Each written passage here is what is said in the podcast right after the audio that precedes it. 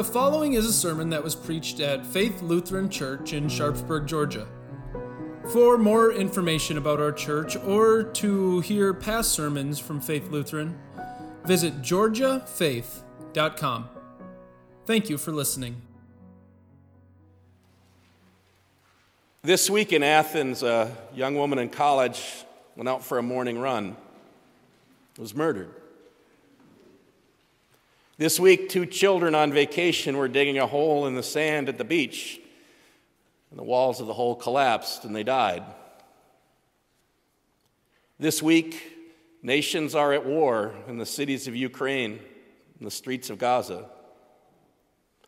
This week, some good people got very bad news in the form of a diagnosis or an event that shattered a relationship or suffering or loss that came for no reason at all. You know, some people look at the events of this past week and they come to a conclusion about God. They cannot rectify the idea or rationalize the idea of there being the presence of evil or suffering in the world and there being a God who's both all powerful and all good. They look at the suffering and the hurt and they say, well, if God's in control, he's not good. Or if God is good, he certainly isn't in control. This is such an important topic for us because you, you too know what it feels like to have suffering come into your life unasked for. You know what it's like to receive bad news out of the blue. You know what it's like to receive that, that information that wrenches your gut you too know what it feels like to kneel down in prayer to your Heavenly Father, and the first word is why? Why, Lord? You know, uh, it's usually for Christians like us, it's usually not that we don't understand that there's evil out in the world. We get it, the world's a sinful, broken place. We understand that there's going to be evil in the world. The problem for Christians usually is when that suffering or that evil or that heartbreak comes into my life. I'm okay with the fact that there's bad in the world, but when it happens to me, well, then I've got some questions about this God who is both all good and all powerful. Why did this happen to me, Lord? I mean, I'm your follower. I believe in you. I trust in you. So, why did this happen to me? For Christians who have suffering in their life, or brokenness, or heartache, or sadness, the readings for today are particularly meaningful because they talk about what it means to bear our crosses as we follow Jesus from here to heaven. And maybe the first reading is the one that is particularly arresting for Christians dealing with suffering when we look at the example of this man named Job. Because when the Bible describes Job, describes him first of all as being fabulously wealthy and receiving great blessings from God's hand. He's called uh, the greatest man of the people of the East. But that description of his wealth and blessing is actually a secondary description. The primary, chief point that the Bible makes in describing Job is that he was blameless and upright. He was a righteous man living in the midst of an evil world. And it's precisely because of that, precisely because Job was a devout man and a good man, so it makes the paradox of the tragedy that happens to him so particularly arresting for us. Here is this man who started the day with wealth and health and a family. But then the raiders came and took his herds and slaughtered his servants. Lightning fell from the sky and destroyed his flocks of sheep. A tornado came onto the house where his grown children had assembled, and all ten of them whom he'd raised from little boys and girls, they were all dead. In an instant, everything he had was gone. All that was left at this point was his health and his wife, but those wouldn't provide much comfort for long. What kind of faith does it take to say the words that he did at the end of our reading today? Naked I came from my mother's womb, and naked I will depart. The Lord gave, and the Lord has taken away. May the name of the Lord be praised. Those are wonderful words in the face of suffering. But Job's story doesn't end there. And we should be aware that Job doesn't continue to speak such wonderful sounding words when his suffering continues and continues and continues. It turns out when a Christian suffering persists, it can grind down the faith of even the most devout Christian. Uh, Job's friends show up to mourn with him, and they did just that. They, they sat silently and cried with him for seven days. This is when they were at their best, actually. We could glean a little bit of wisdom here for when we have the privilege of ministering to people who've experienced loss and tragedy. I mean, just being there matters. The trouble started when the friends started to talk, and they tried to reason out why all of this happened. That's a natural thing for us to do, right? When big trouble comes into our life, the first thing we try to figure out is some causal links. What is the reason this is happening to me? Now, of course, in the book of Job, we were given the backstory. And the backstory is God knew exactly who Job was. God loved Job. God said Job is blameless and upright, and still God allowed suffering to come into his life. Not because he'd done anything wrong, but because he hadn't. Okay, so we know the truth backstory, but now the friends, I guess if we didn't know the backstory, we might be right there with Job and his friends trying to figure out why do bad things happen to good people? And the conclusion that his friends came to is they don't. Bad things don't happen to good people. So, Job, you, you must be bad. You must have done something something to make all this happen. Of course, Job, he denies it. He's like, I haven't done anything to cause this. And then he speaks words that are far different from the ones that ended our reading for today.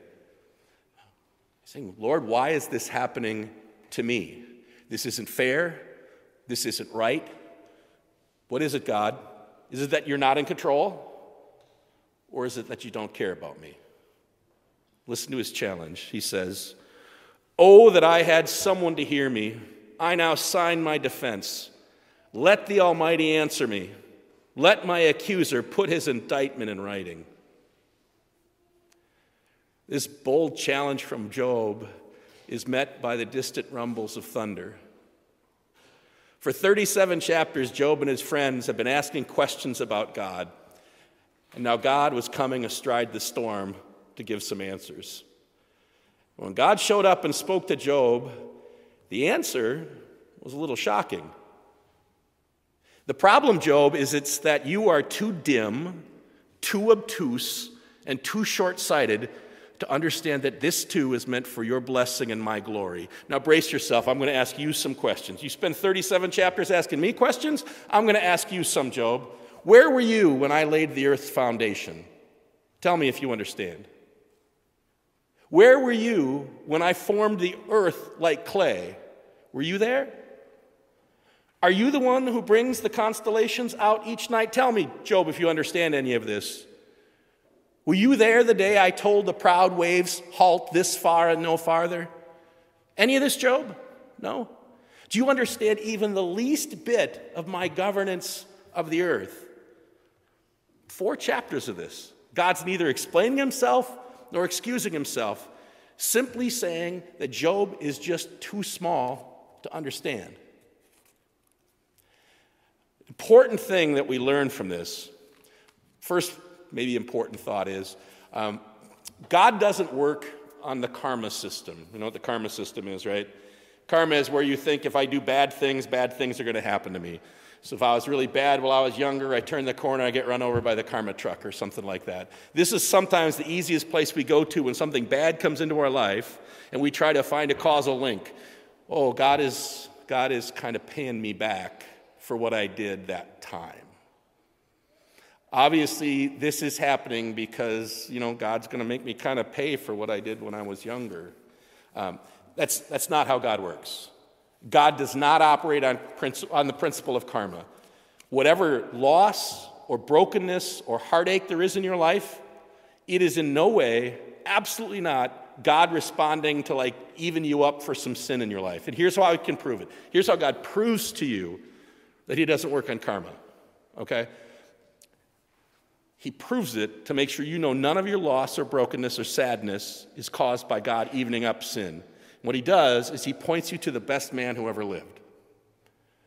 He points you to the one man who never did anything wrong, who never failed his family, never failed his God, never carried around any guilt, never put any bad karma out there into the world, the one perfect man. And he points him, points to him, nailed to a cross, dying for the sins of other people. Okay, if God worked based on karma, the one best man should have had nothing bad ever happen to him, ever, right? But instead, the one perfect man had the worst possible thing happen to him. It's proof that God does not work on the karma system. But it's also something else. I want you to think about this. Uh, that suffering of the one best man on the cross, you look at it from the world's perspective, it looks awful. The innocent for the guilty, the one who was perfect being executed. It looks like a bad thing, the worst. But what was really going on there? What was the true nature of what was happening? God used the worst event in human history, the Son of God dying. And what did he do with it? He used it to win forgiveness, peace, and life for you. God used the worst possible suffering in the world to give the absolute greatest gift. The point is, maybe sometimes like Job, we can't begin to see what God intends to do in our life. Why did you get cancer? I don't know. Why did uh, you lose that loved one? I don't know. Why do you have this suffering in your life? I don't know. But I also wasn't there when he laid the earth's foundation. I also wasn't there when he molded the earth like clay and told the proud wave, stop and no further. The answer to those questions is way above my pay grade. But I know this the God who used the worst thing in the world to give you the absolute greatest gift ever, he's going to never leave you alone in your time of suffering. And he makes you a promise that one day He's going to cure your disease, one day He's going to fix what's broken, one day He's going to give your dead back to you. God might make us wait, but He will always make it better. Listen to what Jesus said Whoever wants to be my disciple must deny themselves, take up their cross, and follow me. For whoever wants to save their life will lose it, but whoever loses their life for me and for the gospel will save it. What good is it for someone to gain the whole world yet forfeit their soul? Christians carry crosses. Jesus never promised a problem free life to his believers. In fact, he, he promised just the opposite. But when you look at the cross of Jesus, you can see the truth about any crosses that happen to be in your life. That God can even use the worst possible thing to give you the greatest possible gift. How will He do that with the crosses in your life? I don't know. I wasn't there when they laid the earth's foundation, but it is most certainly true. Bearing the crosses in this life, what they can definitely do is teach us to despair of trusting ourselves and throw ourselves solely at the feet of our Savior put ourselves back in the lap of our Heavenly Father who showed you how much He loves you. He was willing to sacrifice His own Son that you could be with Him. And if that's what God is really like, well, then we can see the true nature of any of the crosses that lie before us. Look at Job. God gave him to us as an example.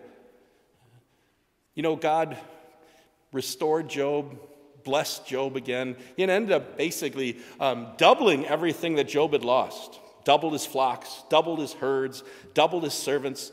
The only thing he didn't double was uh, his children. You know, he had 10 children who died. Instead of giving him 20 more children, God just gave him 10 more. But that was double because the first 10 children weren't lost, they were simply waiting. And here's a very important truth about bearing our crosses in this life. We are following a Savior who carried his cross to death and back again. And that means even if the cross that we carry ends in our death, like the psalmist says, I will not die but live and will proclaim what the Lord has done. God granted. Amen.